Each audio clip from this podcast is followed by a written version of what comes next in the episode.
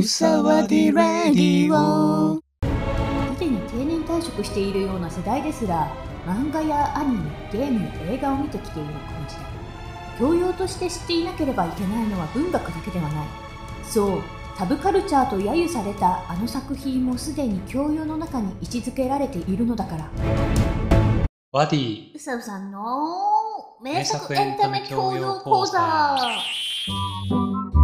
ことで1巡目はとりあえずアニメゲーム漫画映画をやって番組の構成を固めるよということで今回はゲームをやっていこうかなと思います。はい。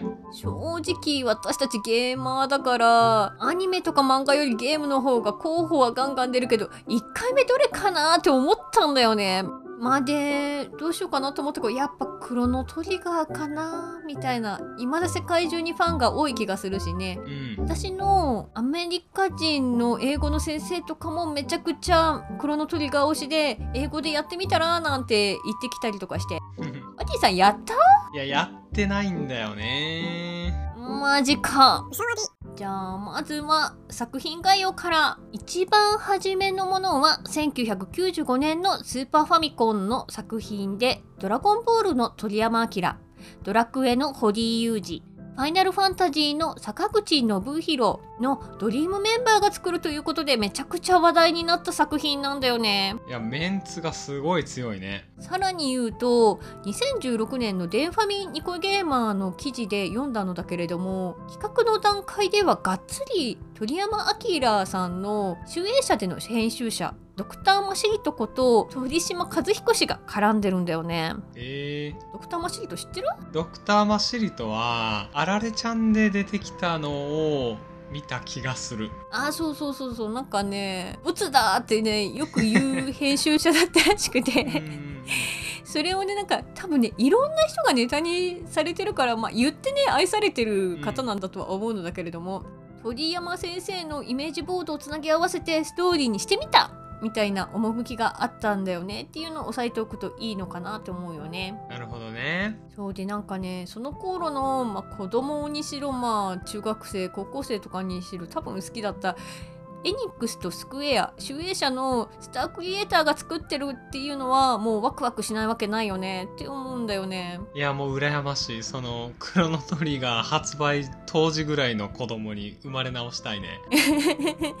そうそうなんかねその頃ってエニックスとスクエア合併まだしてなかったからなんかえそこのタッグ組んじゃうの？いいの？みたいな感じはめちゃくちゃあったような気がするよね。いやもうむちゃくちゃワクワクしただろうね当時の子供たちは。そうだねまあ肝心のそのうん本編を最後までクリアしてないから、どんな話なのっていうのをちょっと振り返りがてら教えていただけたらストーリーなんだけれどもなんかねゲーム長いからザラッと言うと主人公のクロノが幼馴染のルッカと共に千年祭というお祭りに行くんだけれどもうんそこでペンダントを持った少女マールに出会うんだよね。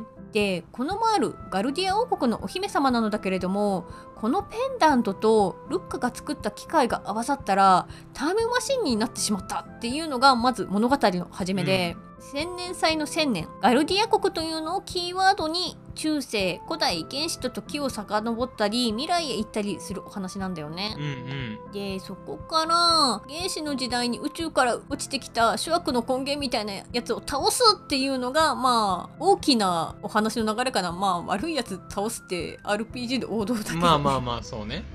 ただマルチエンディング形式でメインのエンディングはあるけれどもどの時点でそのラスボスを倒すかによってエンディングが変わるんだよねなんか珍しいのかな？マルチエンディングなんだね。そうそうなんかね当時は珍しかったのが今結構ありそうな感じはするけれどもね、そうでなんかそのマルチエンディングを全部見るためのモードだと思うんだけれども他のゲームではもしかしたらシステムとしてはあったかもしれないけれども強くてニューゲームっていう単語が初めて出てきたのもこの作品が最初なんだよね。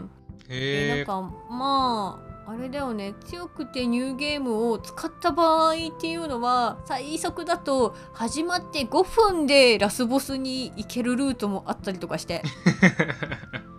結構ラスボスを倒すタイミングっていろいろあるの？5分で行けちゃうルートの場合はもう完全に楽屋裏エンディングっていうのかな？なんかうんうん。開発ルームに行けるみたいなやつだったりとか。ちょっとメタ的な表現が出てくるんだ。あそうそうそう超メタって感うじ、そうでなんかそれ以外だとなんか登場人物がやりたかったことを果たしに行くみたいなエンディングだったりとかあとはなんかなんだろうネタバレなしで喋るのが難しいけれども。まあじゃあ実際はやってみてのお楽しみということでちなみにその千年とかガールディア国っていうのはなんかどう関係あるの？時を移動するゲームで現代が AD1000 年なわけだけれども AD がガルディア王国歴。BC はガルディア王国歴前でで AD1 年はガルディア王国成立の年なんだよね。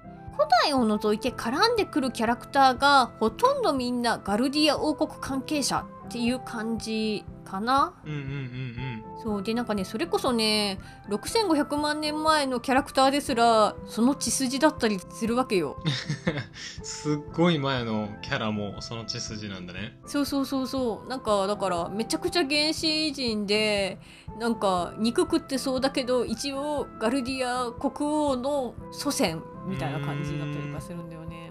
獣のチーターかなんかの皮をかぶった女の子があそうだねそうだね。エイラかな。なんか。ああそうそうエイラエイラ。その辺のこと？1500万年前のキャラはそうそうエーラエーラ。その彼氏みたいなのがいてその彼氏が確かにガルディア王国の祖先なんだよね。へえそんなんだったっけ？エイラのことしか覚えてないな。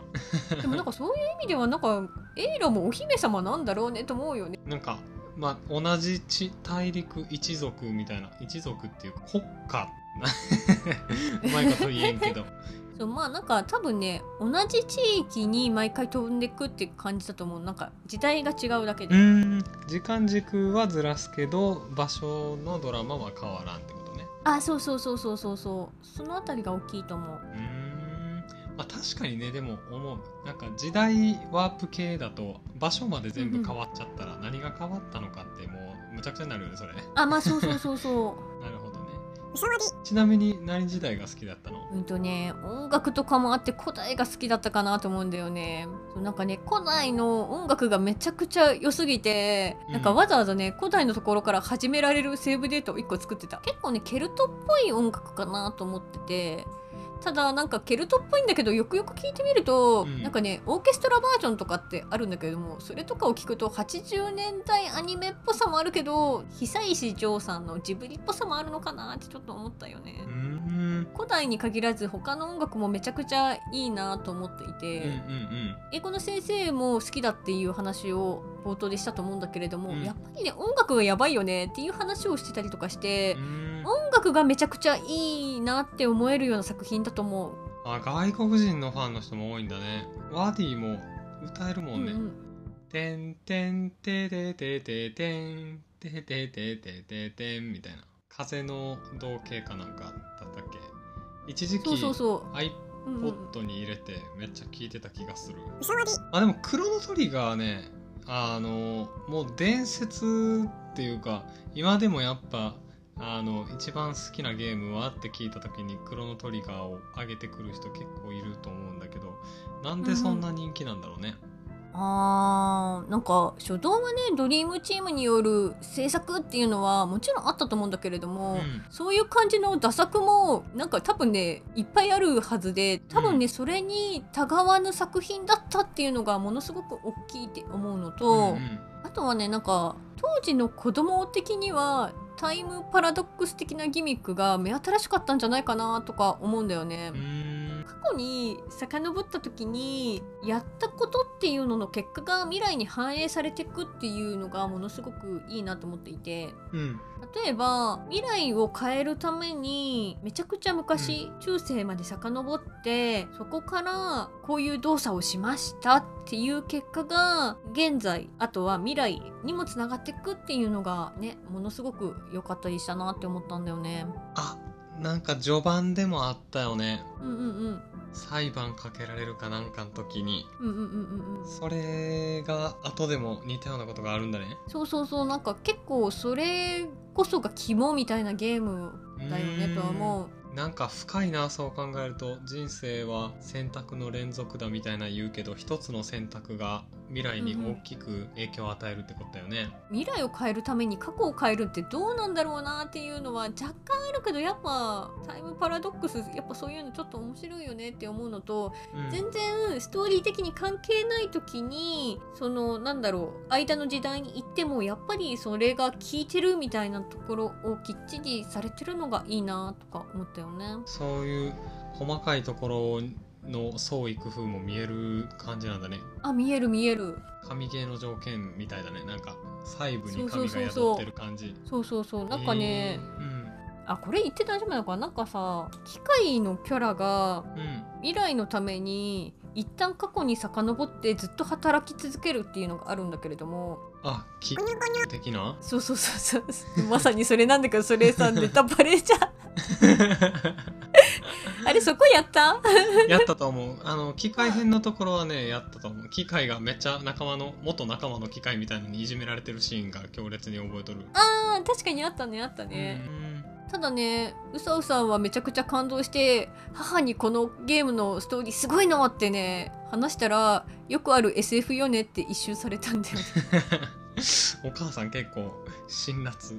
あーでも SF っぽい感じなんだねそうだね。なんかね RPG 的なファンタジックな世界をなんだろう一旦中世でめちゃくちゃ表現するけどただ話の流れはめちゃくちゃ SF っていう感じなのかなと思っているようね。ん。まあ入り出しは確かにオーソドックスな RPG の世界観だったと思う。そうそうそう。でなんかそこでやっぱなんだろうあファンタジーじゃないんだ。やんピーってならないように、うん。一旦中世に行かせてからその後に未来に行くっていうのはなんかさ、戦略的にいいよねってま思うよあ確かね。に確かに。動線が鮮やかというかね。まあここまでやったらやるかみたいなね。マーケティングマーケティング、うん。そうめっちゃマーケティングなうん感じがするよね。まあねそのワディが結局最後までのプレーはまだ未達だからうんうんうんうん。まあ、多分ゲーム好きの上司とかとこの話をするときにまたうんうん。押さえといた方がいいポイントがあると思うんだけれども、うんうんうんうん。まあ、急に話題として振られた時にクロノトリガーだったらどう知ったかぶりしたらいい？まずはドラクエと FF のチームが合作したみたいなゲームですごいよねっていうのが一つと、うんうん。タイムパラドックスのギミックが良かったよねっていうのが一つ。うんうん。あとは強くてニューゲームが初めてだったよねっていうのが一つかな、うんうんうん。あとは音楽がいいよねって感じのあたりを押さえとけばいいんじゃないかな、まあ間違いなさそうだね。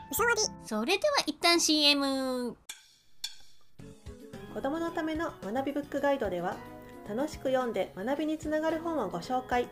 stand.fm やノートで「キース」を検索してね。